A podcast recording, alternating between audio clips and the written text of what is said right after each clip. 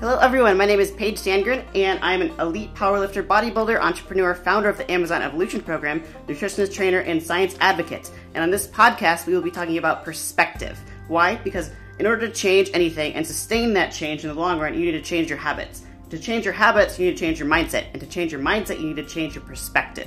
So that's exactly what we're going to be talking about. So if you want to master your mind, body, and business and life, then this podcast is for you.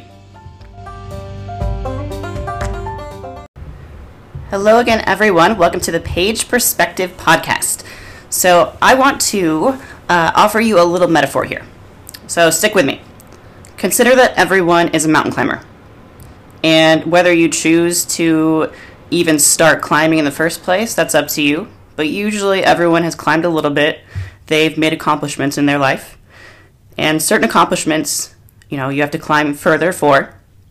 But I'm talking about taking things to the extreme, uh, specifically in the form of health and fitness. So consider that you do not need to get to the top of the highest mountain in order to be happy. And this might seem obvious, but I think to a lot of people it's not and they mindlessly strive towards this goal. They mindlessly try to make their bodies look exactly like their idol when they don't realize that, you know, sometimes you're never going to be able to change some things. You're never going to be able to make your waist smaller or change your bone structure. You're never going to be able to, um, you know, your muscle insertions, your muscle appearance is going to be different than theirs. And when that doesn't happen, you don't look exactly like that person in the end, are you really going to ever reach that happiness? No. So, somewhere along the journey, for me personally, things changed, and recently, very much so. I've realized that I am who I am. I love my athletic ability. I value my health, and I don't want to push things anymore or to the extreme because that's not what is going to bring me happiness. So, yes, I am a mountain climber and I'm shifting my focus to more on my business. And of course, my health is still very important and I'm going to continue to get stronger. But consider this whether you're competing in a natural bodybuilding competition or a untested one or powerlifting or whatever it is, you're climbing a mountain.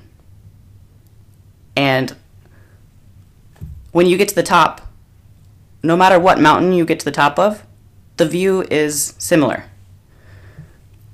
There's another aspect. When you get to the top, there's not very many people up there, which is a good thing and a bad thing. A good thing in that you've learned a lot of lessons, you've uh, pushed through trials and tribulations, you've accomplished um, tasks that other people haven't been able to or won't take on. So you've learned a lot about yourself and about your abilities, and you've gained confidence. But then there's the negative of it's lonely. It's a lonely road, and you have to push through and maintain that focus and not let that voice in your head tell you that you can't do it. And people might not agree with you on the journey, but you're going to have to push through anyway. And you have this vision, and you have to keep going until you get to the top. And then, of course, what's it going to take to get to the top? Are you going to have to do things to your body that other people won't? Are you going to have to, uh, you know, take a bunch of gear with you? And this is, of course, I'm talking about ice picks and whatnot if you're actually climbing a mountain, but also this is a metaphor and that you know if you're going to have to carry all that stuff that's a burden. That's going to be a lot of weight on your body. That might do some damage in the long run. You don't know. Not many people have done it. So you have to take these things into consideration. And you have to realize that your happiness shouldn't depend on getting to the top or not. You should be enjoying the journey. You shouldn't be miserable. And once you get to the top and maybe it does make you happy, but how long are you going to be able to stay there?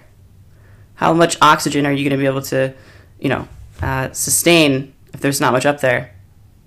and you're going to have to come down. So the descent probably isn't going to feel as great.